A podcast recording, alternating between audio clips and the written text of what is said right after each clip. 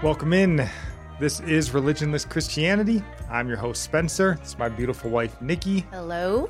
And we're so grateful that you're joining us today. If you're new here, we like to get it out up front and early that we are not religionless, and this show is not religionless, but it's more the world and specifically this nation that is increasingly secular, very religionless place, you could say, and that at least in part is where the name comes from. So, how can we live a life that's pleasing to God in a religionless world? That's what we're going to be trying to help you with, help ourselves with by looking at some stories from the news um, that happened in the last week. So, today on the show, we're going to be taking a look at um, mass shootings. Uh, those kind of took some of the headlines, most of the headlines this week. Um, we're also going to take a look at porn stars turned pastor, uh, another survey on American Christianity, and then we will end with a discussion on Patrick Mahomes, Super Bowl champion Patrick Mahomes. So this should be a good show.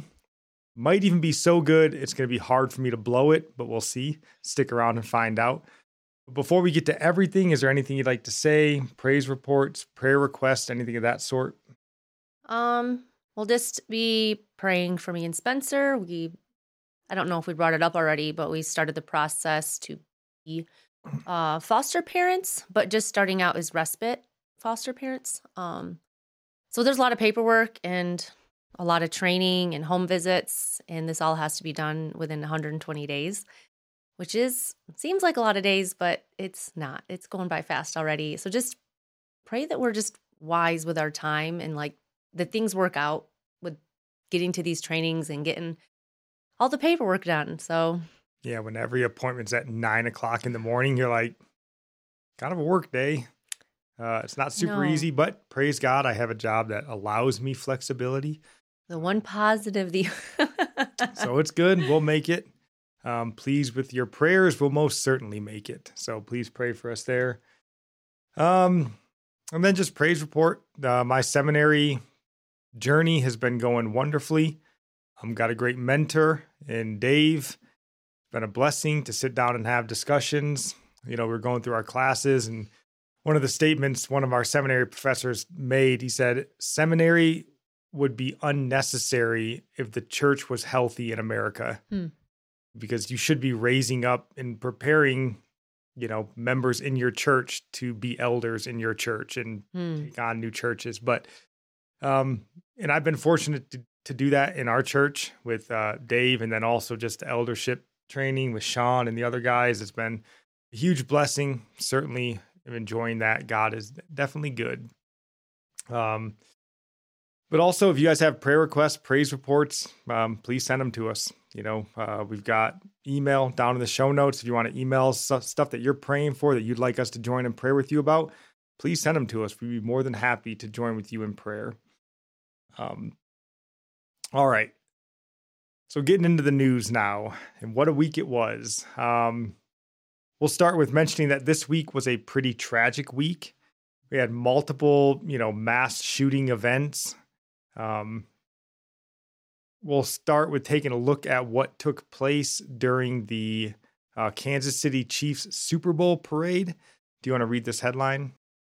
At least eight children among 22 hit by gunfire at end of Chiefs Super Bowl parade. One person killed. Yep. So 22 people injured in this shooting. The one person killed was a Lisa Lopez Galvan.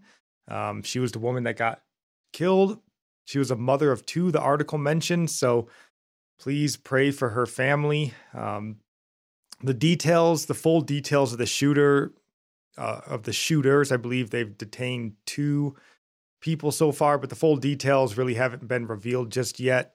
So tragic situation, scary, I would imagine, for the folks that are there.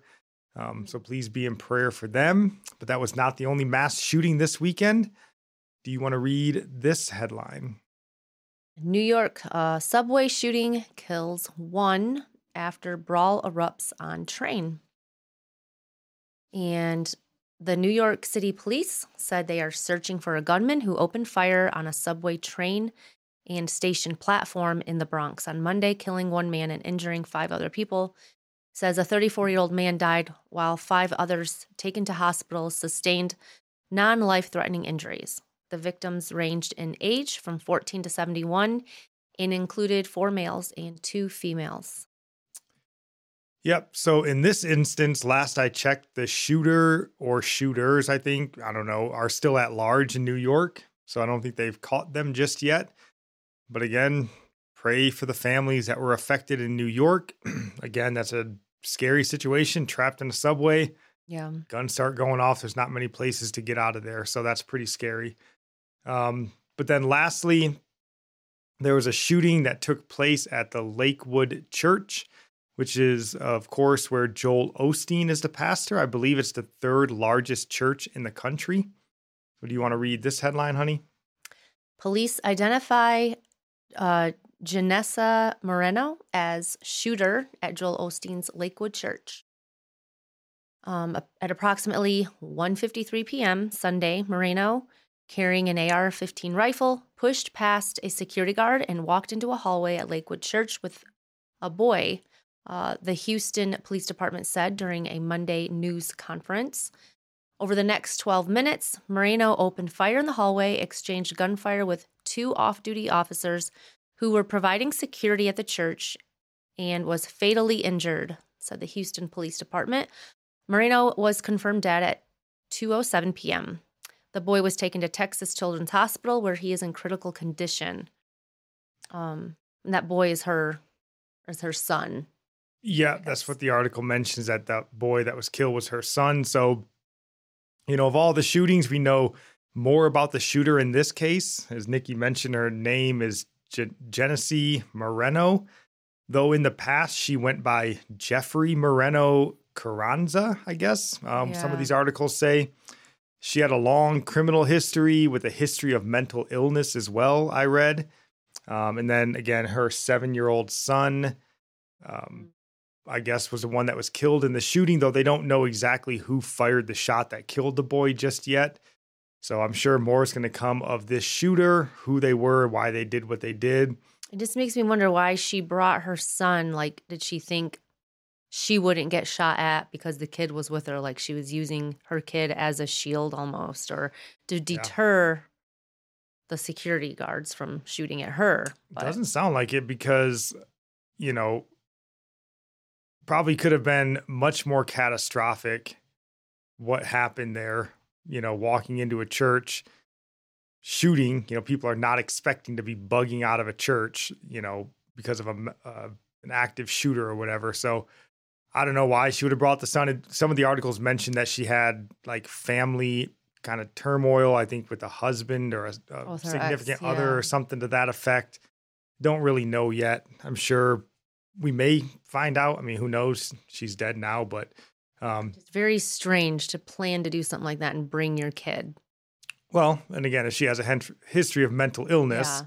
you know, who knows how far reaching that is. But, you know, those make for a pretty tough week, obviously. Three sort of mass shooting events, if you want to call them that. And that's without looking at just the normal chaos and destruction that takes place all across this nation basically every week. It was just another yawner of a week in Chicago where 18 were shot and one were killed in just your random, you know, late winter, early spring Chicago gun violence.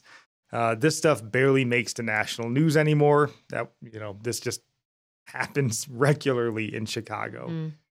So, you know, a lot of prayers to go around.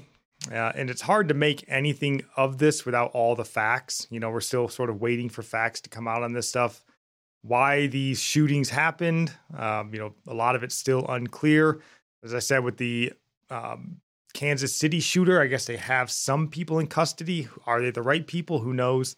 Um, more will come out on that, I'm sure. But, you know, I think some things are clear.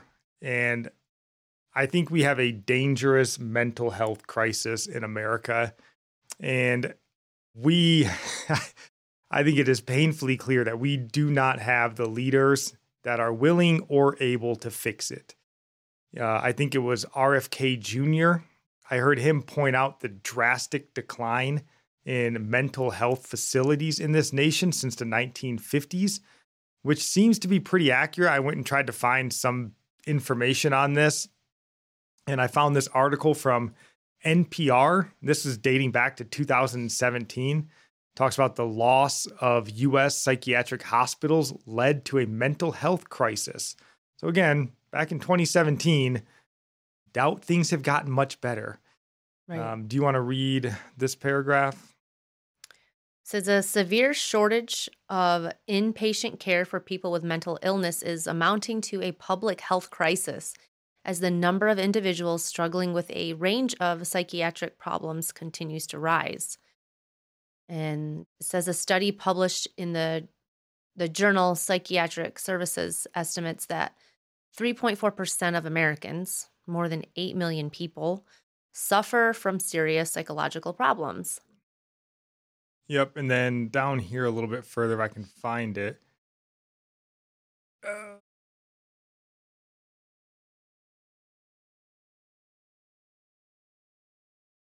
Yeah, it says right here the percentage of people with serious mental uh, mental illness in prisons rose from 0.7% in 1880 to 21% in 2005 according to the Center for Prisoner Health and Human Rights So it went from almost nothing to to yeah, almost a quarter of the prison Wow. population. And then this article here from Psychiatry Online. Oh, where was I looking?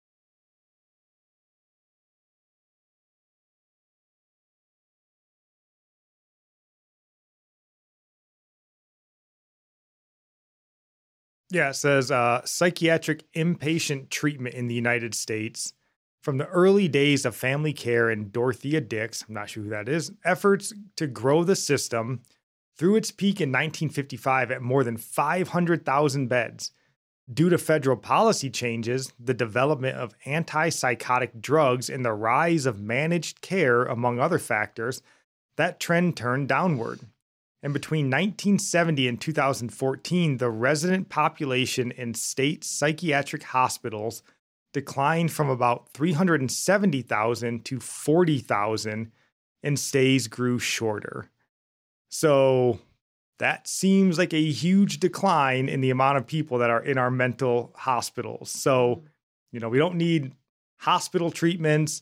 Just give the people some drugs, get them back to uh, society.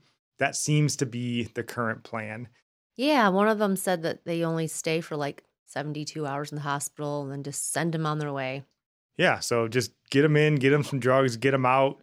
Mhm. And if that doesn't work, just throw them in jail or prison where they most certainly won't get the help that they need.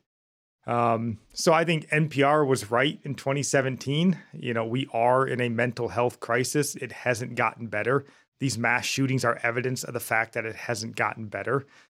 Um, I don't necessarily know what all these numbers mean, right? I'm not a statistician dealing with mental health crisis. Um, so I will defer to RFK Jr. Um, as to what he stated about the crisis. So if you think that the numbers are inaccurate, well, go and tweet RFK Jr. Um, but I think we know that we're in a mental health crisis. Like, just open your eyes and look around.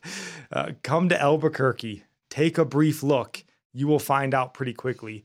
It's impossible to miss. And what's so sad, um, but also so scary, is that our leaders are supporting and promoting this crisis. Mhm. You know, they're lifting up the mentally ill as heroes for their illness, basically. And then you couple that with our leaders, both politically and culturally, that are just so bent on dividing us, you know, just so bent on stirring up strife amongst us. You know, they push that fear porn, you want to call it that, 24 7 on the public airwaves, on social media. And it's like they're purposely driving this crisis, you would say. Uh, They're Yeah. preying on people with mental illness, is what it seems like. It's like they cause, yeah, it's like it's causing, it's kind of like it's a cycle.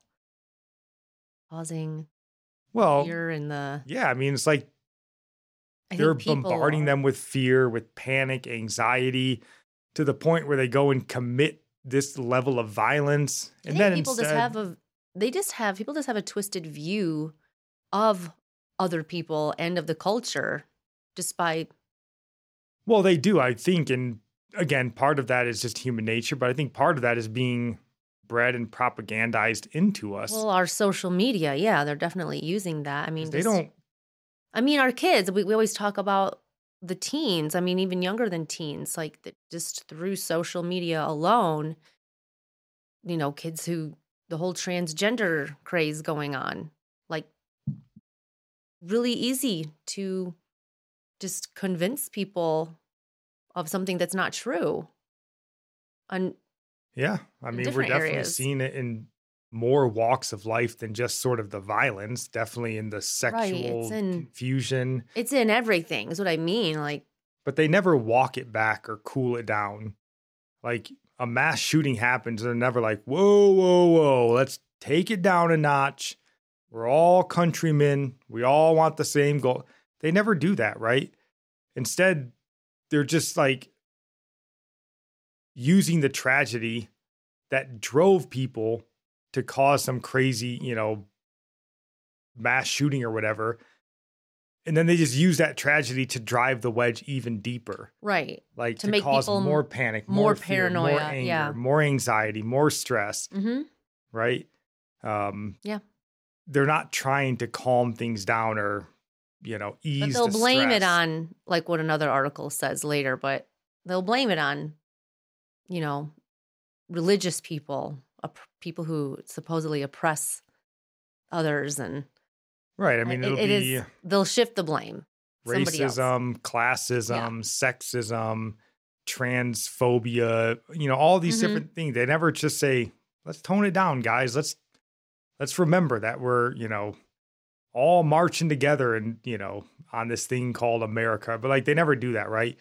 It's just drive the wedge deeper. And it's really, I think it's a truly wicked thing that our leaders are doing to the American populace. Um, and then I think if you couple that with our nation's loss of faith, and I don't know what we could possibly do to stop this. Like we can talk about it and rail about it and, you know, tweet about it, whatever makes you feel good. But like with a loss of faith, I don't know what you're going to do to stop this. Like we've lost our faith in a large part in this nation. So rather than going to the source of healing, which would be God, like that article said, we kind of just turn towards alchemy. I mean, pharmaceuticals, if you want to call it that. You know, pharmaceuticals and materialism. hmm And what's the result then? Pretty tragic, right? I mean, this is not an uncommon week to have, you know, we could essentially do mass shooting stories almost every week. Whatever they thought they're trying to do to reduce the mental health population, it ain't working, especially when you take God out of the society. Yep. You know, with the loss of faith, I think you just lose the ability to see the world as it really is. And as I was, you know, I went and found some articles just kind of thinking about this. You know, we don't see the world as it really is anymore. Um, we're just fed lies, you know, like Nickie was talking about with the transgenderism. We're just taught to believe lies, you know, support the lie, fight for the lie, kill for the lie, all these sorts of things. It's just, it's not reality. And this article is from CNN. Um, do you want to read this paragraph? He says, when we hear about bad things happening, especially when lives of many are lost or damaged at the hands of a few, we need to remind ourselves that people are generally good. We are hardwired for goodness. Easier to recognize this fact when you think of children.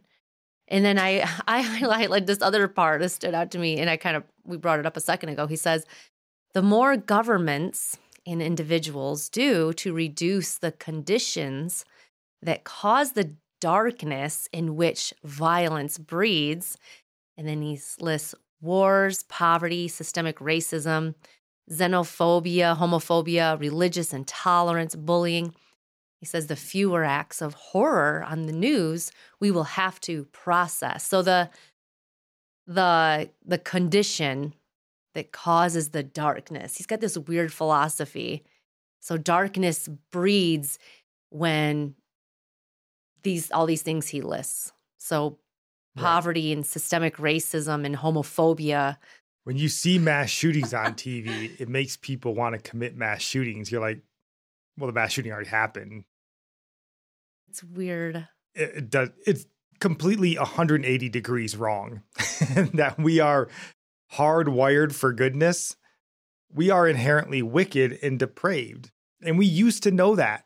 Our founders knew that, which is why they set up so many guardrails. Mm-hmm. But we've forgotten that because we've turned away from God. Um, and since we are our own gods, you know, we have to believe that we are inherently good. We don't want to be bad gods, do we? It is Uh, funny how atheists usually blame the evil in the world on religious people. It's just weird. I'm like, really? Is it? Is it really religious people that's Nope. that are doing all these wicked things? Like, It is not. That is another another lie that they just swallow because it makes them feel good. Um, but that article, like, we don't understand people anymore. Uh, here's another article. This one is amazing.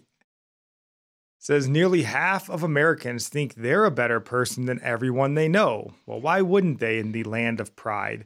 But this, uh, it says in a recent survey of 2,000 US residents, 81% say they believe that humankind is inherently good. maybe they don't watch the news. I don't That know. is a ludicrous number. And it's a conclusion you can only get to if you don't believe the Bible. Mhm. So, how can a nation that has 65% supposedly Christians, but 81% believe the opposite of what the Bible Right. teaches? The answer is we can't. Those numbers aren't both true. And the one that's a lie is the 65% Christian. Um, we've discussed this number on the show before here, but only 6% of this nation has a biblical worldview, which means only 6% of this nation is Christian. The other 59%, who knows? They just, Jesus is their homeboy, I suppose. It's some of that. So we just wanted to give you some truth about the state of humans since CNN and studyfinds.com or .org won't. They'll lie to you. So do you want to read Romans 3:10? Yeah. there is none righteous, not even one. especially not 81%. Um, how about Romans 5:12? Therefore, just as through one man sin entered the world, and death through sin, and so death spread to all men because all sinned. We're all sinners. How about Psalm 51:5? Behold, I was brought forth in iniquity, and in sin my mother conceived me. Yep. And that is King David, the man after God's own heart. If he was conceived in sin, what hope do you have? Uh, and then here's Ephesians chapter 2, verse 3. Among them, we too all formerly lived in the lusts of our flesh, indulging the desires of the flesh and of the mind, and were by nature children of wrath, even as the rest. Mm. And we used to know these things. These scriptures we used to know and we used to sort of base our life on, our understanding of the world on. Um, but I guess, you know, we believe that all we need now is a new iPhone, some high speed internet, and man's going to live in harmony forever. It just isn't true. And it's not true because it's not biblical. Um, Proverbs chapter 30, verse 5 says, Every word of God proves true. Every word of it. Romans 3:10, 5:12, Psalm 51, it's all true. And again, we used to know that. Um, but also with the loss of faith, I think we've forgotten about spiritual warfare and Mhm. demonic attacks that wreak havoc on our nation. Like it's somehow we've become too rich. We're so rich that Satan can't even ravage us anymore, or that Satan can't overcome the modern workings of alchemy. I mean, medicine. Uh, but Christ himself told us that some ailments were demonic. Yep. Um, do you want to read Matthew chapter 17, verse 14 through 21? Oh, sorry, it's Oh. right there. Yeah. Um, and when they came to the crowd, a man came up to Jesus, falling on his knees before him and saying, Lord, have mercy on my son, for he has seizures and suffers terribly. For he often falls into the fire and often into the water. And I brought him to your disciples, and they could not cure him. And Jesus answered and said, O you unbelieving and perverse generation, how long shall I be with you? How long shall I put up with you? Bring him here to me. And Jesus rebuked him, and the demon came out of him, and the boy was cured at once. So Demon. seizures, never you never hear that just that seizures could be demonic. Yeah, and I mean it wasn't the only thing. You know, Acts chapter 10, verse 38 says says, You know of Jesus of Nazareth, how God anointed him with the Holy Spirit and with power, and how he went about doing good and healing all who were oppressed by the devil, for God was with him.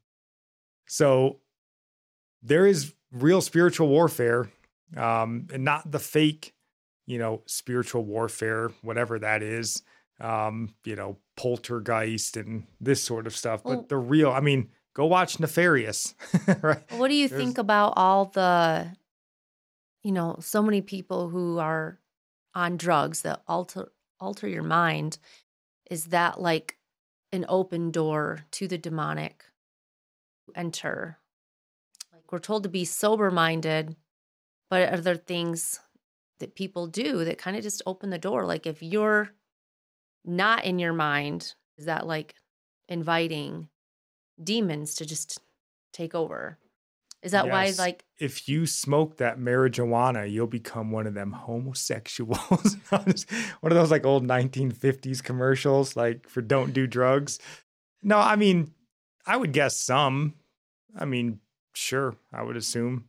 because there's just so many people who just say and do just some bizarre stuff and I don't think that they do it because they're on drugs in the moment. Like they're just it just seems like something someone would do that's Well, remember the story that uh, Jeff told us. You know, he's one of our pastors. He does evangelism down in kind of the, you know, more drug riddled parts of our town, and he kind of talked about some, you know, time when he was out doing evangelism, and he could just see some like, I don't know if it was like a drugged up dude or a homeless guy or you know mentally ill, whatever not that homeless guys, drug addicts, and mentally are all the same, but I don't know what the guy was.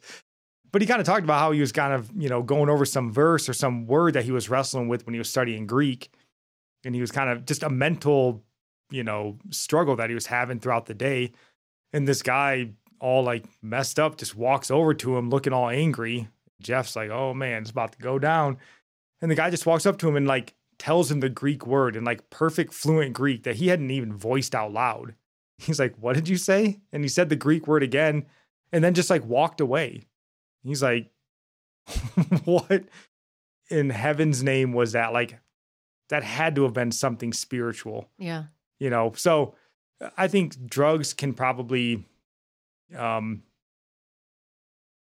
probably open you up to the demonic realm. I'm sure. Why not? I mean, right? It, it lowers your inhibitions. It, Mhm. um, impairs your mind, um, which I imagine weakens your faith. I mean, all sorts of that stuff. And then, not to mention, it just puts you in seedy and demonic environments. So I'm just saying a lot of the mental health crisis we have, it's not just that they were first having a mental health crisis. It's like the drugs led to the de- demonic, led to the mental health crisis, or those two switched Well, around. Like probably they're like all a, uh, connected. What do you call one of those, um, like graphs where it's like the three overlapping circles? yeah, probably- yeah. I don't know what those are called anymore. I think but, it's uh, connected. Yeah, I because I wouldn't. that, you know, maybe somebody, the drugs led him to a demonic, you know, uh, influence that led him to mental illness. Somebody might have been mental illness, led him to drugs, led him to demonic. Like, Mhm. I don't know. I'm sure, I wish I could think of the name of that chart. Anyways, let me know what that chart's called in the uh, It's just comments. the below. overlapping circles. I know what you mean. But- yeah. I say all that to say this. That's a long intro to say this. Buckle up, ladies and gentlemen. Um, we should expect this to get worse, especially, you know, that being like attacks on Christians. We should expect that to get worse because we have no solution to stop it. So the only reasonable explanation or expectation is that it's going to get worse. If we have no reasonable solution to stop it, we should expect it to right. get worse. Yeah. So, sure up your faith, stay prayed up, stay in the word. I fear that our time of sort of the comfy, lazy, take everything for granted Christian living might be coming to an end. Uh, maybe not immediately, but maybe But it's sooner than we also an exciting time because we're going to hopefully see people wake up and more people really take their faith serious. Like it'll be a joyful time for Christians because we know this world isn't our home. Like it'll be trying times, but what did I just hear? I heard a quote about from Samuel Rutherford, the great Puritan preacher and um, writer, and he said, I think I might get it wrong, but I think it's right. He said, "Affliction is the cellar where Christ keeps his choicest wine." You know, that's where you kind of get the the surest, closest gr- glimpse of Christ and Him being involved in your life is when you're suffering through affliction. Yep. And we may be just so blessed as Yeah. to see Christ clearly in our day. Um, praise God for that. So, it's a blessing, really. do you have any final thoughts on the mass shootings this weekend, um, or just the inherent goodness in all people? Any thoughts on Nah, that? we can move on. All right. Before we jump into our next story, um, just want to remind you guys we are proud members of the Christian podcast community. Links to that down in the show notes. It's a great place to go and find 55 to 60 good Christian podcasts talking about a whole range of topics. Some of them might even be more hopeful than this show. Who knows?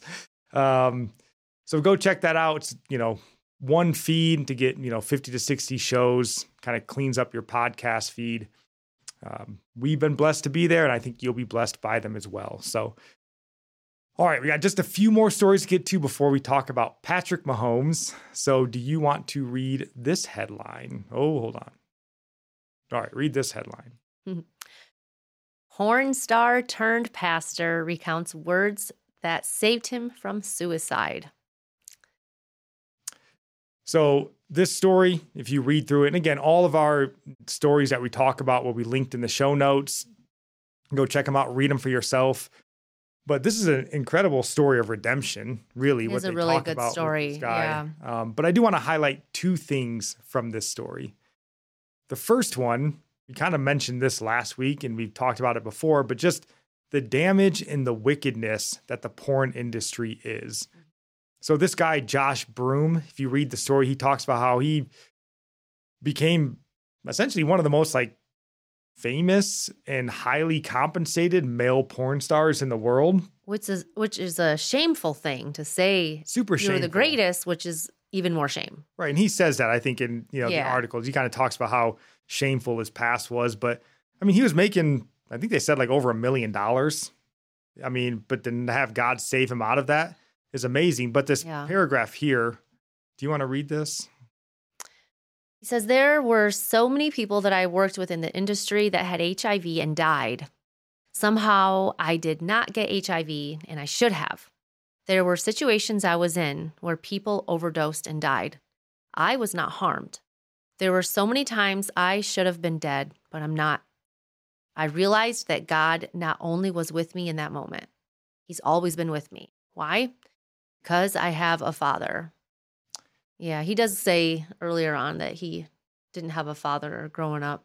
Yeah. So that was Well, of course. I mean, the Yeah. porn industry industry preys. well. He said it all. broken homes. Well, he yeah, he just said like it stemmed. Everything stems from not having a father in the home. But the first point that I want to mention from this story, um, touching on that paragraph, is boy, isn't the porn industry wonderful? I mean, how can you not feel good about yourself after gratifying your lustful desires by watching an HIV infected, drug overdosing, suicidal, potentially sex trafficked underage boy or girl? Ah, Isn't that wonderful? Don't you feel good about yourself? yeah? I mean, think eighty-one that- percent of us are good inside, so why wouldn't we gratify ourselves that way? So it's like what what horrible things led to him to sin like this? You know that other article it's talking about. Whatever. I don't know. I mean, I'm sure he didn't just wake up one day and like, well, I just aced my algebra exam. Let's get into porn, right? I mean, I'm sure he lived a life of increasing sinfulness that led him to a place where you're publicly living that life. Um, but again, the porn indus- industry preys on the weak, the broken, the hurting, the abused, because it's a wicked Yeah. and satanic practice. So why wouldn't it prey on those? Um, but hey, you know what? It's about your pleasure, right? Their lives mean nothing. Your momentary pleasure means everything. Mm-hmm. Listen, we talk about this. If you're still partaking of porn, please, for your own soul and for the souls of those that are trapped in that demonic lifestyle, please repent. Cry out to the Lord and be set free. You can lie to yourself all you want that these people are somehow happy doing what they want to do and it means nothing. You're not harming anybody. You are. People are getting AIDS infested, killing themselves, being sex trafficked. So what you might be watching underage porn. You're watching children be abused sexually. Please repent from this and turn from this sin. It is such a wicked enterprise. And every time you log in and watch it, you're signing off on it. Please. And to think, like, what does it matter how much you're making? Like, they know they could make so much money, millions, but the chances of getting HIV and dying are pretty high. Like, Well, people why- have always been willing to risk their life for some money. Um, that's the great idol of the day. Because we, you know, we're we're really good at lying to ourselves. I'll never get AIDS. I'll always be happy. You know, we just we lie to. I mean, right? We talk about the people sitting in front of the screen. We lie to ourselves every time. You sit down But- there to gratify that desire. the story could still, if it had gone the other way with him getting HIV, and, you know, he could have, you know, if he had it now, but he still could have been saved, but, and then God still could have taken him home. Yeah, Um, I'm just saying, like, proof that God is your father and that, like, you didn't get HIV. You know, God still could have allowed him and used that to draw. well, right. I wouldn't say that like God is my father and that's why I was spared. No, I mean God spared you because He spared you from that right, wickedness. And right. I don't know how I even feel about the whole God was all has always been with me. God's not God's not hanging around your sinful, sexually immoral lifestyle. Yeah. God hates sin. That's Yeah. what separates you from Him. Now, His Holy Spirit did come and rescue you, um, and took you away from. yeah, I thought that was a kind of a, a weird. I wouldn't say, say. God was with me the whole time. Eh, I don't know. Um, and that kind of takes me to my second point here. Uh, Brahm. Let me see if I can find this. Here it is. Brahm is currently a pastor at the Good News Baptist Church in Cedar Rapids, Iowa. Um, and then it says he preaches and teaches around the country. I believe he also has a podcast. Um, although I went to this Cedar Rapids Baptist Church website and he was not listed in one of the leadership roles at the church. So I don't know what that means, but the article says he's a pastor. It talks about pastor to porn star. So my question is is this okay? Like, is it okay for a man who fairly recently left a life of porn? You know, it says he left in 2013 and is now a pastor. Like, how long after living a life of blatant and public sin is this okay? And if it's not, why not?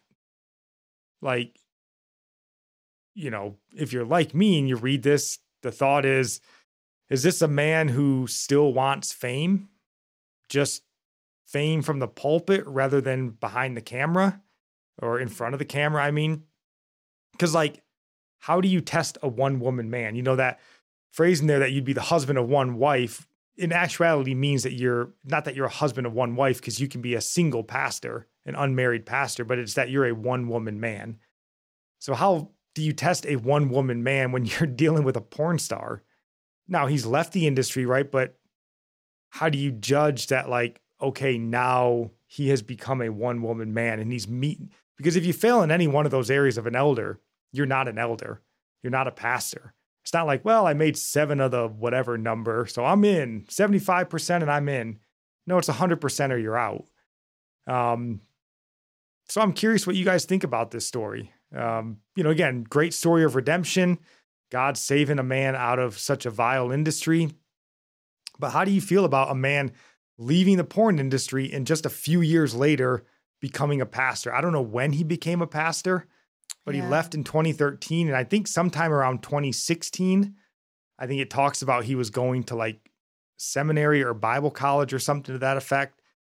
So you're talking maybe sometime around 2018 ish, 2019. I just want to say, I don't think it's right for pastors to bring up their heinous sins they've done. Um, I don't think it's good that the flock is knows like we don't need to know your horrible, embarrassing sins. We can just say we were all sinners. We've been saved. I just think it's shameful that that's how he's known as a former, like the worst job you can have. Um, Right. I would be uncomfortable if our pastor brought up the worst sins he's ever done. And then you have that in your mind. I don't know. I just think that it depends on what the sin is. I don't know. I just think No, I think so. And I think, you know, he's a podcaster. I think being, you know, the saved porn star podcaster is a good thing to talk about. I want to help you out of your porn, you know, addiction, the sin. But I think, yeah, for being a pastor to stand up there, I think he should be a pastor. I mean, you're sitting in the crowd and you're like, look, I mean, he dabbled in porn and uh, all that for almost, you know, seven, eight years. Now he's a pastor. Maybe it doesn't hurt so much that that would I'm make doing it, me right? Like- feel uncomfortable in the church. Yes, every time he Like- looked at a woman, you'd be like, "Don't look at my wife." Right. Like I Which again was not that I don't believe he like he's he's saved and maybe he is completely set free from that, but it makes it's going to make men and women very uncomfortable. well, it is, and that's why the first qualification to be a elder isn't, you know, an umbrella qualification to be above reproach, and then to be above re- reproach, you have to meet all the other qualifications in a sense. And like, would you consider him a man to be above reproach? Um, now, if you guys have been here for a while, uh, you might not be surprised that I am not really a fan of this. I'm not saying that anybody who leaves that lifestyle, that it's a blanket, you can't ever be a pastor kind of a thing. But this, like you, gives me great pause um, that he's within a decade, right, leading a church. Yeah. Like, because first, how can you claim that he's a one woman man? Um, Well, maybe he's over. married and has three kids now or something. That's true, but again, you left porn less than a decade ago. You weren't a believer less than a decade He ago. had like how many like it you have to be discipled for a long time. Like when did he start thinking he wanted to be a pastor? Were people pushing him into it just because he has this testimony or Oh, I'm sure. Well, and that's he- what I mean. Like when you look at the, you know, a one woman man, right? Is he above reproach? The lifestyle that he lived might lead you to say no. You know, how can he not be basically a new believer? You know, you're not supposed to be a new believer, new to the faith.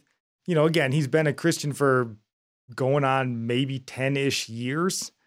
Um, at this point, not new, new, but like certainly not a seasoned Christian, I would say. Um, and at least not when he became a pastor. You know, if he went to Bible college in 2016 to 2018, 19, whatever, you're talking five or six years of faith. Yeah, Now that's you're going to really be a soon to desire to be. Yeah, I feel like that's very I feel like that's what's wrong in so many of our churches. You know, guys that, oh, I just graduated Bible college and now I'm the pastor. And you're like, okay, well, yeah. Is that right? You know, and you know, again, and I talked about my thought, right? And again, it could be wrong, and if it is, I apologize. But is this still sort of like fame chasing just from the pulpit now? Um, and I don't want to be overly critical of the guy. I'm thankful that he came out of that life, and I hope that God is doing wonders in his life and all of that. But yeah. um like these are just my honest thoughts when i read this story and you know like if you've lived a life of such public sin i'm not sure the next step in that journey is pastor I just don't like that he had like that's what he's known for. I'm the former porn star. Like, can you just be a humble servant in your church and just, you know, can teach men's Bible studies, but don't be like, I'm the former porn star who teaches the men's Bible studies. Like, that doesn't have to be what you're known as because it really puts people off. And you don't need to like hang on to that forever. Like, yes. God saved you can say God saved me out of sexual immorality and leave it at that. Because we can all say, yes, we've all been sexually immoral.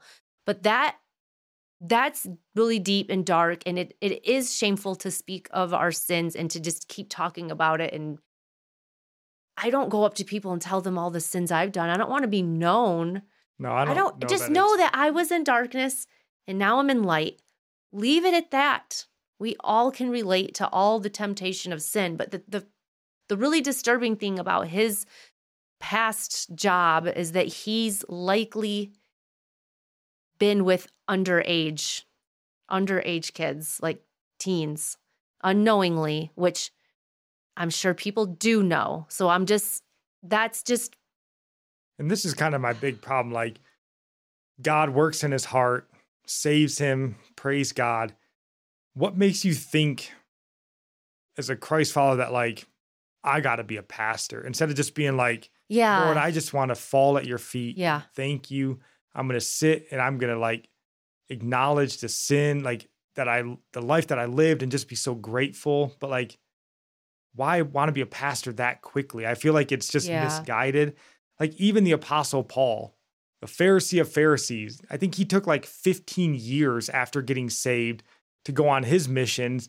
And that's after being visited by the resurrected Jesus and going to the third heaven. He still took a step back, took 15 years. This guy just walked away from a life of public depravity on like a pretty massive scale and's like, I'm ready to be a pastor. Like, nah, I don't think you are. I think your life before this might signify you're meant to be a church member hmm not a pastor. And again, this kind of goes to a theme that we've talked about a lot on here.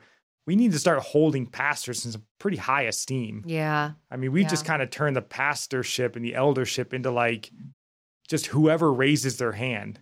I'd like to be a pastor. Well, can you talk good? Then get up here, Johnny, and lead this church instead of being like, look, man, I don't, don't think you're qualified. Um, and that's okay. Not many are called to be pastors, and it's okay if you're not. So, what do you guys think? Am I being too harsh on Josh Brom? Broome, is this a wonderful story of redemption and God's grace? Or is it a cautionary tale and we should hold the office of elder a bit higher in regard and like really look seriously at the qualifications listed in the Bible? Yeah. Like you can be saved, but then Satan can come in and tempt you for the fame part of it again. Like you might have, you know, you're saved, but it's sanctification is a process. It doesn't mean that you can't be deceived again and tempted in that area, like the fame and whatever. I don't know. Does he need to work anymore? Does he need an income after I don't know. I just save his money from before? I don't know. I don't know. I think it's an interesting story. I mean, I like I said, I'm not a fan of it.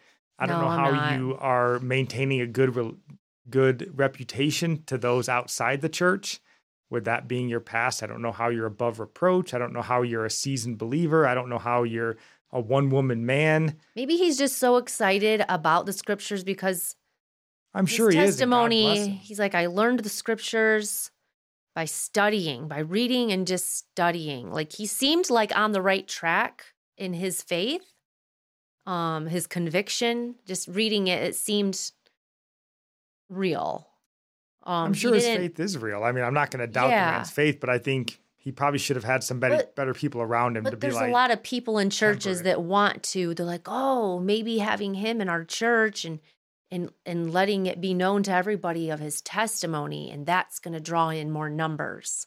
People might want to go to that church because well, we are the land of church growth equals Yeah. church success. Don't people you might just be grabbing a hold of him and convincing him to be in a position he shouldn't be in because that that happens Yeah. a lot. I mean, and I don't know. I don't want to speak ill of this church in uh, Cedar Rapids. I don't know it, but not a fan. Um, I would have cautioned him otherwise. So, love to know what you guys think. Are we wrong? Um, let us know in the comments. So, um, we want to look at this uh, one more story, the survey, before we get to Patrick Mahomes. Um, before we dive into the survey, please take a second to like the show if you like it, subscribe if you haven't, or follow if you're on Rumble. If you're on the podcast, subscribe, follow, whatever your platform asks you to do. Consider leaving a comment, a five star review if you got the time. We'd certainly be blessed by that. All right. Um, oh, and you can send us an email. Come find us on social media, all those things. We'd love to hear from you guys. So, this survey, you guys know that I like surveys. If you've been here for a while, I'm a survey guy. Um, I don't know the last time that we looked at a survey. I don't know why bit. I'm a survey. You do like them because sometimes I'm looking at them and I just get confused. Like well, you seem to like grasp it up, and I'm like, oh my gosh, all the numbers. Just I know why I like to look at like, them. I just don't know the last time we looked at one and went, boy, American Christianity is doing all right. Every time we look at them, we're like, oh, come now, Lord. And then we look at another one, we're like, oh, come. Well, this is one of those. Um, even still, I'm a survey guy. I just like the simplicity of it. Just tell me the numbers. I'll, I mean, just tell me the numbers and I'll make things up on my own to fit around it. That's what I like about it. Um, so, do you want to read this headline here? Um, preteens rejecting uh, several biblical teachings. Survey reveals. um, oh, and that said, American children rejecting. Um, if it matters, it's about America. everything's about America. uh, a prominent Christian researcher is warning that we are on the precipice of Christian invisibility in this nation, as new research shows that preteens are rejecting beliefs associated with a biblical worldview. this air quotes researcher, if you want to call them that, uh, he must not have watched the Super Bowl because how can this be true with such powerful messaging as the He Gets Us campaign, the foot washing campaign? Honestly, I don't even think I saw that one, but uh, it's been uh, going around.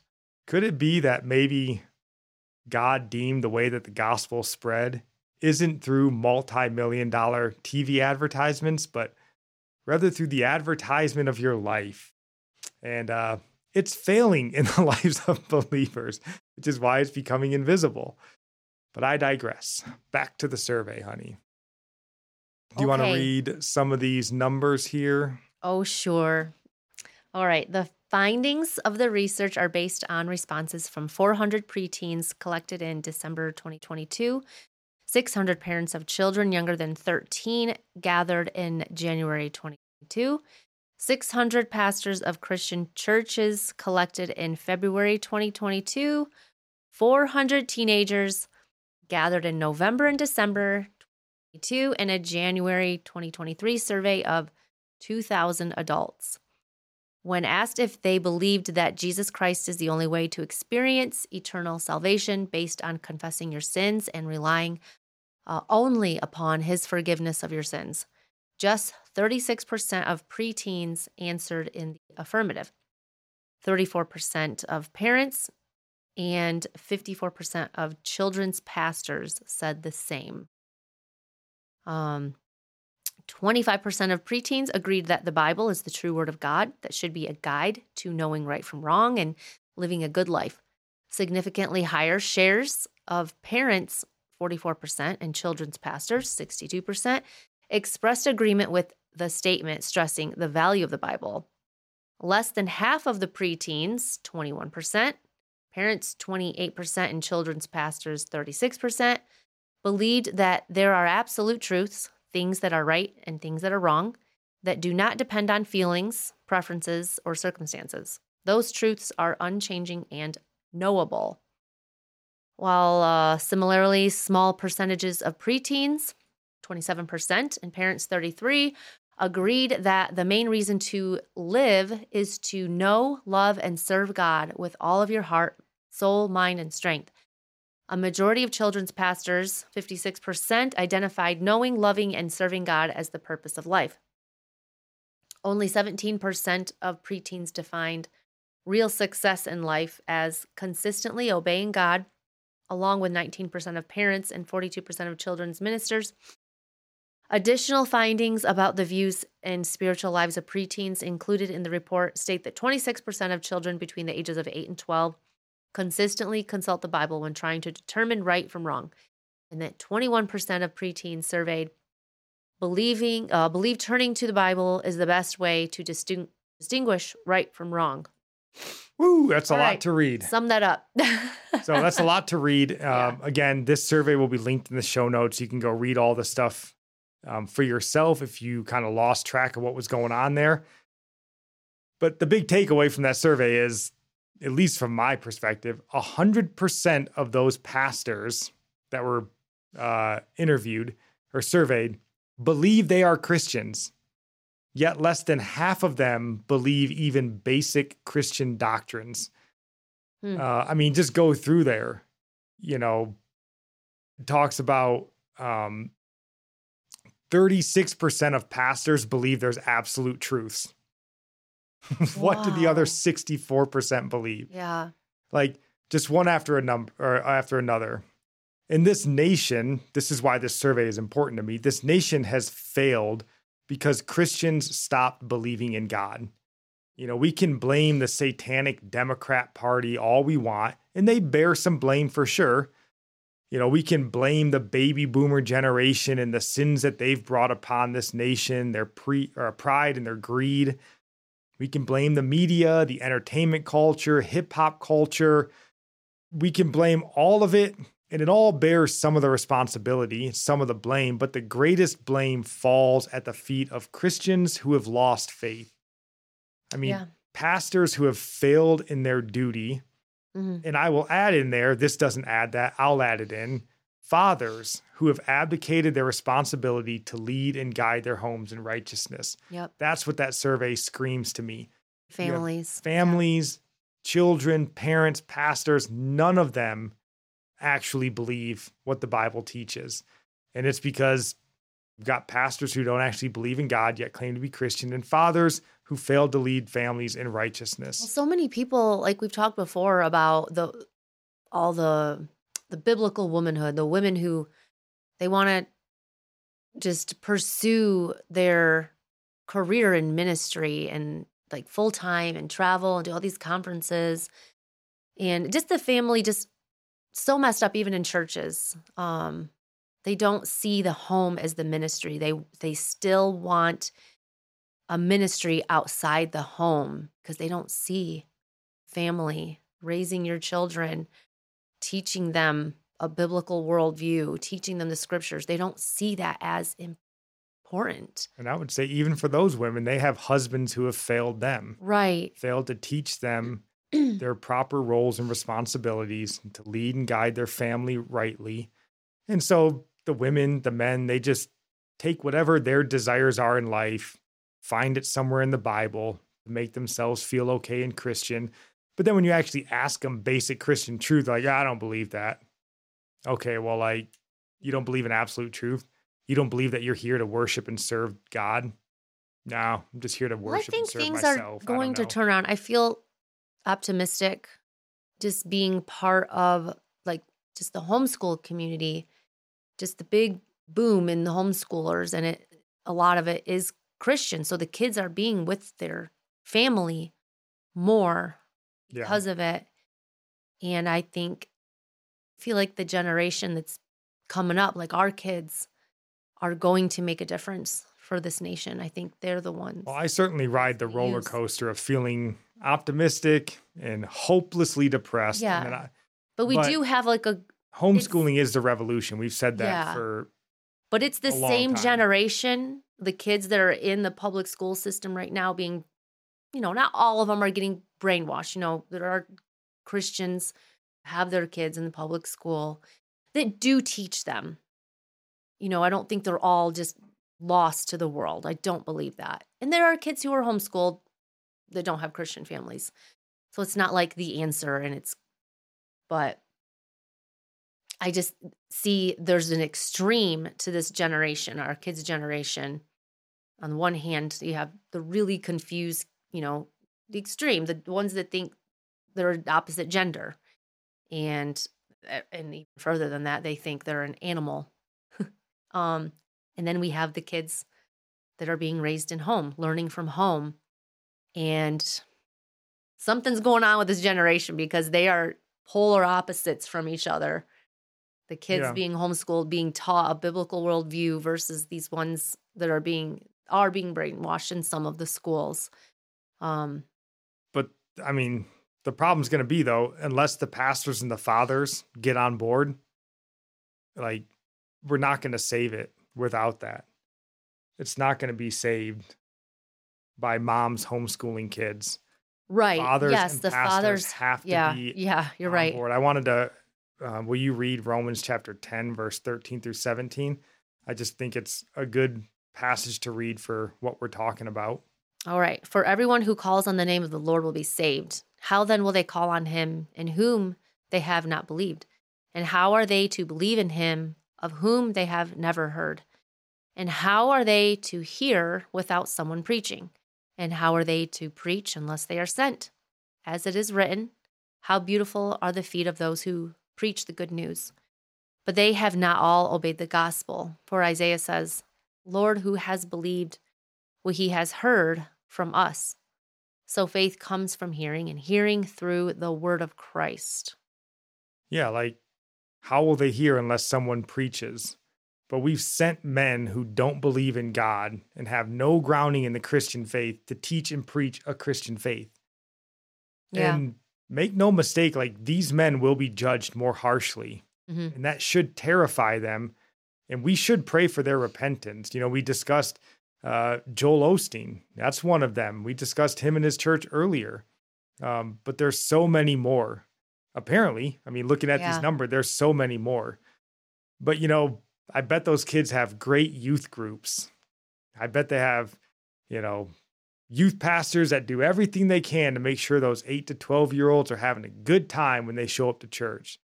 Better not actually teach them about sin and repentance and absolute truth, you know, sacrifice and service. Just play kickball and the kids will come on back. And I bet those parents have wonderful coffee at their church's Sunday morning services. And I'm sure those pastors have a lot to brag about each week when they stir their congregation up in emotion and they come on down to give their life to Jesus. I'm sure they have a lot of a lot of things to feel prideful about. But the church has failed this nation because it got comfortable, it got lazy, it stopped standing for the truth, bought into the lie I think that we could have it all. Like we are Israel. Know we're not the first ones to say it, but we are Israel. God has blessed this land immensely, and we turned our backs on him and we trusted in the blessings instead of the giver of the blessings. That's all these numbers scream to me. We got comfortable and lazy, and we just bought into the lie that we can be the we can be the generation of Christians that have nothing to worry about. The good times will never end. Um, and you fathers aren't off the hook either. Like you gave your kids' souls away. And why? You know, so you could go and earn a few extra dollars at work. You sent your wife off to work so you guys could have another new car, another vacation. You know, you took stopped going to church so you could watch some extra football games on Sunday. Like your families need you and you failed them. I'm not talking to all of you, obviously. I'm just talking generically to the fathers in this nation. Um, you know, we talked about the shootings that started, or at the start of the show, we talked about the mass shootings. Um, you know, in the godless media, the godless entertainment and political class, they're going to blame the nor- or the gun as usual, right? That's what they always do. Um, but they're wrong, of course, as they always are. the church and the fathers are to blame. Um, because the church traded truth for, you know, growth, like we talked Mhm. about, trade the truth for growth. And fathers traded their families for idols of sex and money, basically. Um, you know, we can and should point out the flaws in our culture. We do that every week on this show. But every time we do, let's remember that those flaws exist because the church and the fathers gave up their responsibilities. And I know there's someone out there being like, you know, Satan's responsible. Sure. But godless men who stop protecting their families from the, you know, the devices of the devil, and churches who stop preaching against that and standing on the truth of God's word and calling their churches to a higher level of service and sacrifice, they're the ones that have let their guard down. Um, kids don't have faith because parents don't have faith. Parents don't have faith because the church doesn't have faith. We are the problem. However, the good news, and there is good news at the end of this, we could also be the solution, you know, but that would take immense repentance on our part from our fathers, our churches, namely from those two. And I'm just, you know, this is that roller coaster of emotion. I'm just not sure that we're built for that anymore, at least not with the current, you know, mature citizens in this nation. Been too comfy, too fat, too lazy for too long. So, I mean, hopefully the homeschool generation can raise up a new breed of um, people in this nation because I fear, you know, we always say like outside of revival, okay, well, like that's the long shot, right? Unless the Holy Spirit does something, we're like, how about you do something? Yeah. How about you take your family to church? The revival. How about your yeah. pastor stand up and preach the whole counsel of God and not worry about making everybody comfortable in the church? Some people might actually leave. Heaven forbid, you know, when you actually start preaching the truth. But we got to, I mean, we got to look ourselves in the face or in the mirror and be like, yeah. yeah, we failed this nation. We can rail against president whoever and senator whoever and celebrity whoever it's not their fault it's our fault. They're just byproducts of our failure is the way i would see that. Yep. So um these numbers are stark you can go read from read them for yourself um, but i think man we have got some work to do and it's going to start with individual families individual churches pastors leading and teaching and it's not going to be a quick fix. I mean, like we've been saying, this is generational fixes. Um, so we better get in um, and be ready for the long haul. Which again, part of me fears we just ain't built for that anymore. Um, but do you have any last thoughts on how the church or fathers just quit on this society? Well, I'm sure we're going to kind of get into it a little bit. Yeah. The next topic anyway. And I will just mention because I'll get, you know, yelled at, but if you're a pastor who is preaching the whole counsel of God, if you're a father who has led his family in righteousness, then praise God for you. I'm not talking about you. If you came from a good home and a good church, praise God for them. Um, but encourage others to be those parents, be that church, because we don't have enough of them. Apparently, I'm looking at the numbers. Apparently, we don't have enough of them. So, um, all right. We'll move on to a more specific case than generic numbers on a survey. Do you want to read this headline? All right. Uh, NFL MVP Patrick Mahomes says Christian faith plays a role in everything I do. Head of Super Bowl. Yep. So the Super Bowl took place last week. Um, it was boring for the most part, but the Chiefs won again. Uh, if you're a Chiefs fan, congratulations. Uh, but one of the stories leading up to the Super Bowl, and even you know after the game, was Patrick Mahomes and Brock Purdy's, the San Francisco quarterback. Their faith was kind of on display throughout the Super Bowl. Both have been outspoken about their faith in Christ, which is a great thing for sure.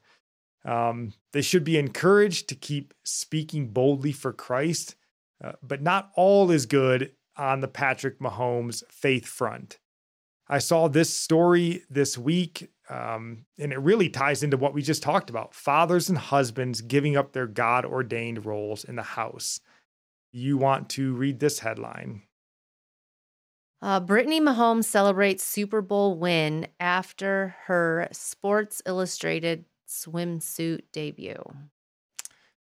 So, Brittany Mahomes, she is the wife of outspoken Christian Patrick Mahomes. And she went and posed for Sports Illustrated swimsuit edition. The pictures are obviously on in the magazine, the website, but they're also all up on her Instagram page that has over 2 million followers. And this is shameful of her and it's shameful of Patrick Mahomes. This is simply something you don't do if your faith is in God and you're seeking his approval and you're seeking to please Him. This is something you do when your concerns are mammon and fame. And from what I read, Patrick Mahomes supported this move. Um, this article here, speaking about uh, Brittany, says the 28 year old gave a shout out to husband Patrick, also 28, in a post on Friday, sharing her gratitude for the Kansas City quarterback's support in her first SI photo shoot. So, you know, Supports it. yeah, I mean, unless we hear or see otherwise, Patrick Mahomes not only signed off on her doing this, but he approved of it. And this is exactly what we talked to. about. Yeah, I didn't look up what church he goes to. Uh, yeah, I might have a message to be sent to the pastor Like there. the pastor should be, because the pastor would know people probably look to Patrick Mahomes for, you know, to follow in his footsteps spiritually. Like he's leading the way because Well, he's of course they outspoken in his faith. So he's, him and his wife are telling other Christians how to live your wife. He's teaching other husbands that it's okay to let your wives flaunt their bodies. And then, so everybody in the church, how many men in the church lust after his wife? Like, think of the damage that does to your church. Like, the pastor should be calling him out, maybe publicly. He's Well, this- publicly, he's saying, I'm a Christian. and you And should certainly be I under church God and- discipline for this. yeah. But also, Patrick and Brittany Mahomes have two children. And what does this speak to those kids? Like, does it speak to those kids that walking rightly before God is of utmost importance in your life? You know, does it say that there are like certain biblical principles that even for any amount of money we shouldn't bend on? Of course it doesn't. It doesn't say any of that. It They're says following the way of Satan. They are. They just because you go to church and you like God and you think he's he's a good guy for dying for your sins. Like, what is it that you like about Jesus? Like, do you well, I him? think it's a prosperity gospel mindset, right? Mm-hmm. Because I mean, what you're teaching your kids is like, hey, your mom's pretty, and uh, you know, we can make some extra money if she takes her clothes off and shows her body to a perverted world. Well, isn't this guess what, also? like if you grow up and you're pretty or handsome, you might be able to do it too. yeah. I mean, what else can you teach them? But isn't this kind of like a gateway into the porn industry? Like this is the path that's leading leading there. well, I would, well, one of the paths, I guess. I would guess, and you know, depending on how puritanical and prudish you are, you might say this is basically porn already, right? Well, a yeah. swimsuit edition. Um, I mean, the culture world. changes their definition of what is porn. I mean, definitely Well, you'd certainly 50 walk a years fine line ago, it would be called that.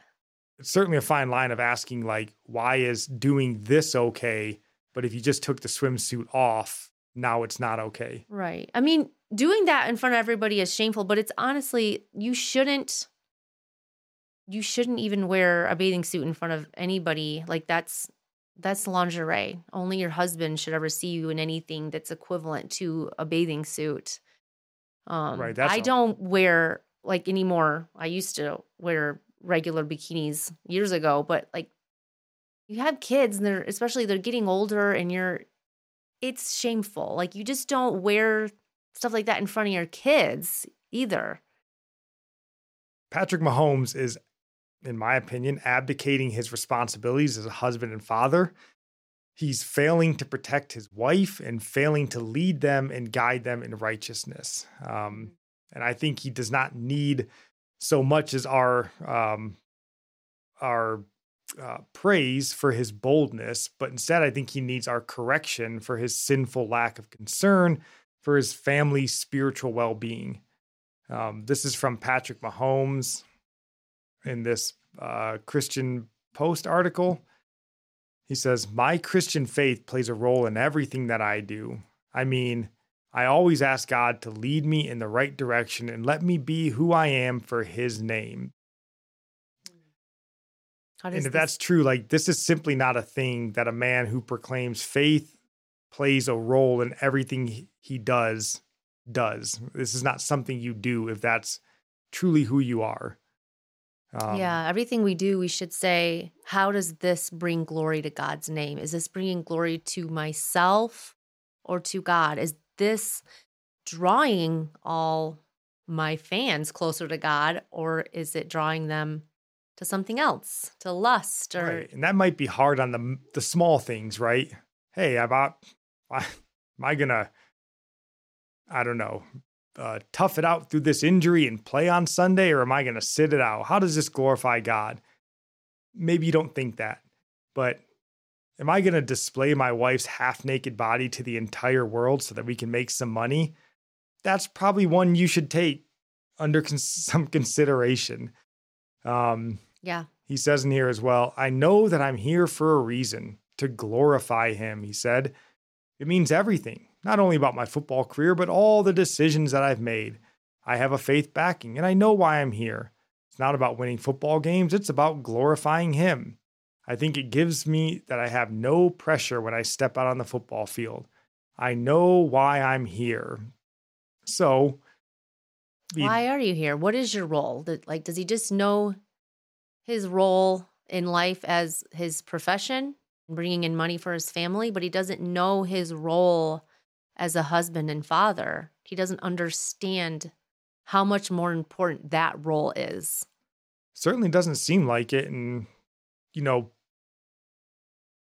it could just be right that he's like married to a jezebel maybe um but it also could be that he suffers from what so many american christians suffer with and that's a prosperity gospel mindset you know and like why am i here right and it's kind of that a gospel mindset that says i'm rich and successful therefore god is blessing me and whatever makes me more rich and successful is a gift from God. So, like, I'm just here to be blessed by God. I don't know, and whatever I put my hand to. And that's unbiblical. And we just need to reject that uh, mindset and that teaching wherever we find it, not just with Patrick Mahomes, but we should reject that mindset. Mhm. Um, because, yeah, I don't know what you are here for if it's not to lead and guide your family in righteousness um, and serve God and live obediently to his commands. I don't know what else you're here for. Um, in this statement here from his wife, Brittany Mahomes, she says, I think I align perfectly with SI's swimsuit vision because I'm unapologetically always myself in any setting. I want women to feel empowered to always be yourself, love yourself, and feel confident in whatever you do and think. I think SI swimsuit does this, Mahomes told SI. Like, if this is what she thinks, which she said it, where has Patrick Mahomes been? Like, how can a man who's doing everything for the glory of God have a wife who believes showing your half naked body to the world is empowerment? And that's where her beliefs line up. Be empowered to live contrary to God's word. Yeah, maybe you're empowered by Satan and not the Holy Spirit. Well, you would have to be. Like, her beliefs don't line up with God. They line up with SI swimsuit, is what she says. And again, you can tell me that, well, she believes it and it's not Patrick's fault. But he signed off on it. He approved of it. We just read it to you. She said he supported it fully, right? So it is his fault. Does she claim to be a Christian? I haven't seen anywhere where she claims to be a Christian. Uh, I would Maybe not. I don't know how she could. So, why is this important to Christians? And I think this is important to Christians because this is sort of the modern American Christian ethic.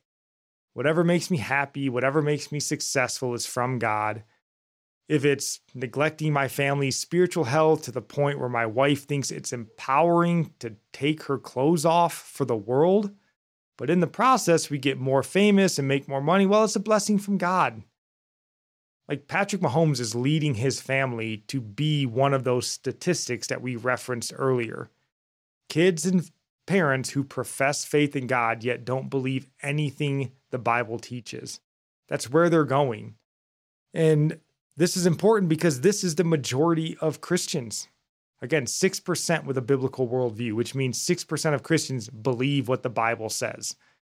And the rest are do what you want, live how you want, slap a cross necklace on, and you're Christian. But in doing this, allowing his wife to, you know, get glory for herself in this way, and I guess some for him too. It's him feel good to flaunt her, but he's he's putting her in danger, honestly.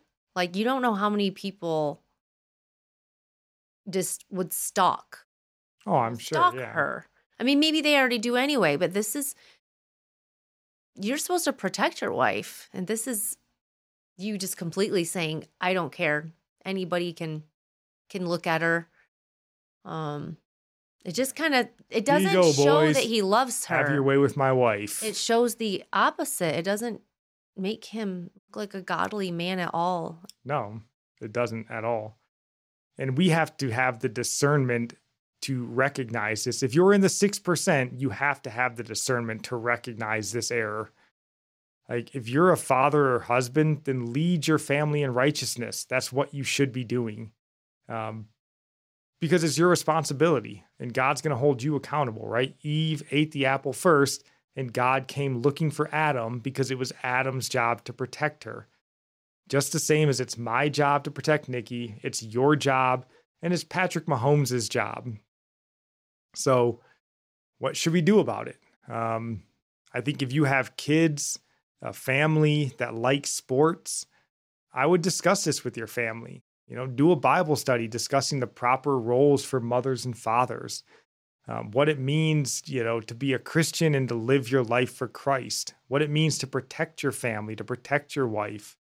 Set the example in your own home of putting Christ first in your life. Put him first over money, put him first over sports, over trinkets, and all sorts of things. I think we also should probably reach out to Patrick Mahomes and, you know, lovingly warn him against such actions, call him to repentance. He's on Twitter, I'm sure. Because, you know, if you've been following Patrick Mahomes, he's already kind of at least dabbled in the whole race victimhood um, discussions. He's already kind of walking that path a little bit. Now giving his wife over to lustful sin. He's not on a good path. That should concern us for Patrick Mahomes. So, how should we pray about it? Um, it's really easy to say, you know, that we love God, but it's not quite so easy to live in a way that shows the evidence or supports that statement. Um, so I would say pray, you know, Amos chapter 5, verse 15, that you would hate evil and you would love good. I would pray that. You could open up Psalm 119 and pray pretty much anything in there, you know, and you'll find yourself praying that you love God's law and that you, you know, are praying to avoid the trappings of especially America, this fallen culture.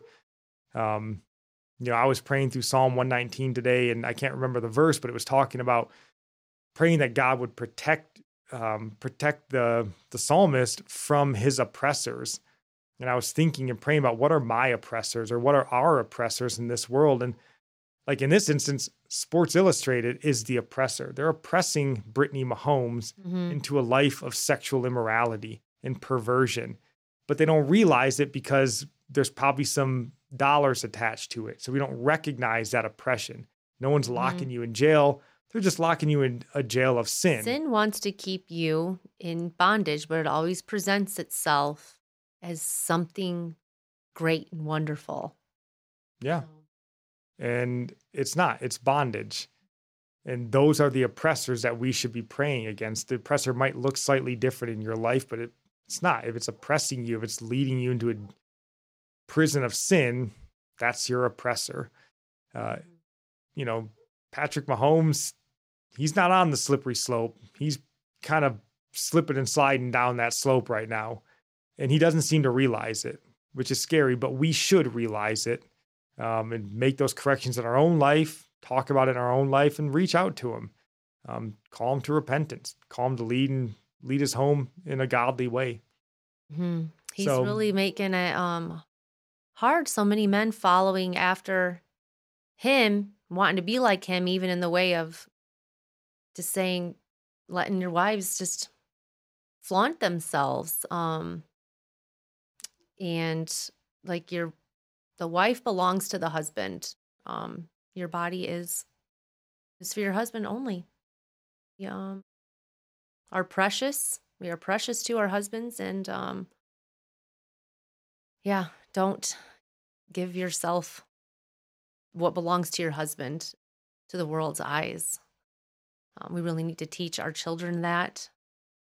it's not something to be proud of, like what she, what his wife said. Um, that it's empowering and all that. And that is of the culture. That's so of the world. You recognize all those words she says. We've all heard them before. Yeah, it's not empowering. It's insulting to your husband, is what Yeah. it is. It's embarrassing to your husband, is what it is. And that's kind of my final thoughts on this is, you know, if you are married to a beautiful woman, you should praise God for that because it's a gift that he gave to you, but that beauty is for you.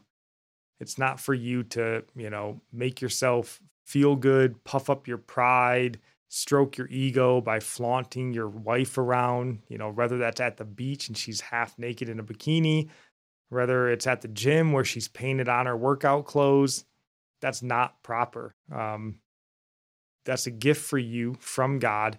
You should cherish it and protect it. Um, and it's not empowering to go and flaunt yourself to the world. It's sinful. It's shameful. It's embarrassing for your husband. And, um, you know, we should take care of that in our own lives. And, you know, uh, Patrick claims to be a Christian. You know, what's James say? If you uh, correct a brother in his sin, I'm getting the verse wrong, but like if you correct him in his sin and lead him back, you might have saved a soul. Mm-hmm. So if Patrick is a brother in the faith, then we should correct him in his sin and hope that we can restore him and lead him back. So um, consider reaching out to him. And in that same vein, in our recommended listening, we wanted to just kind of highlight proper husband and father roles. And there's not many people doing it better than Voddie Baucham. So that's going to be our recommended listening. Leading as a husband and father by Voddie Baucham. It's a little bit old now, but still really good. So go give that a listen. And then we will be back on tomorrow on the podcast with our devotional on Genesis chapter 7. And then I'll be back next week, kind of Monday through Thursday, with the daily shorts. We're on YouTube, TikTok, Facebook, Instagram. And then, of course, next week, Saturday, we'll be back with the podcast with whatever the world throws at us. So that's all we got. Lead and guide your homes in righteousness. All right, God bless.